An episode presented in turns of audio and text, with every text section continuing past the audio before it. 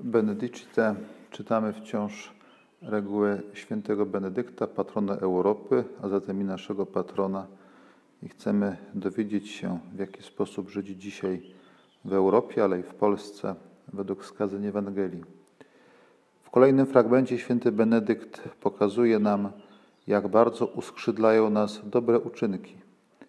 Jak bardzo ważne jest, abyśmy mieli wyobraźnię miłosierdzia, żebyśmy nasze biodra tymi dobrymi uczynkami przepasali, ponieważ to otwiera nasze serce na Boga, na innych ludzi. Uczy nas niesamowitej wręcz wrażliwości na ludzką biedę, ale też upadania nas do Boga. Nie lekceważymy łaski, ale nie chcemy siedzieć z założonymi rękami. A zatem już dzisiaj myślmy, jakie dobro leży w naszym zasięgu i to dobro, które jest w naszym zasięgu, właśnie czyńmy.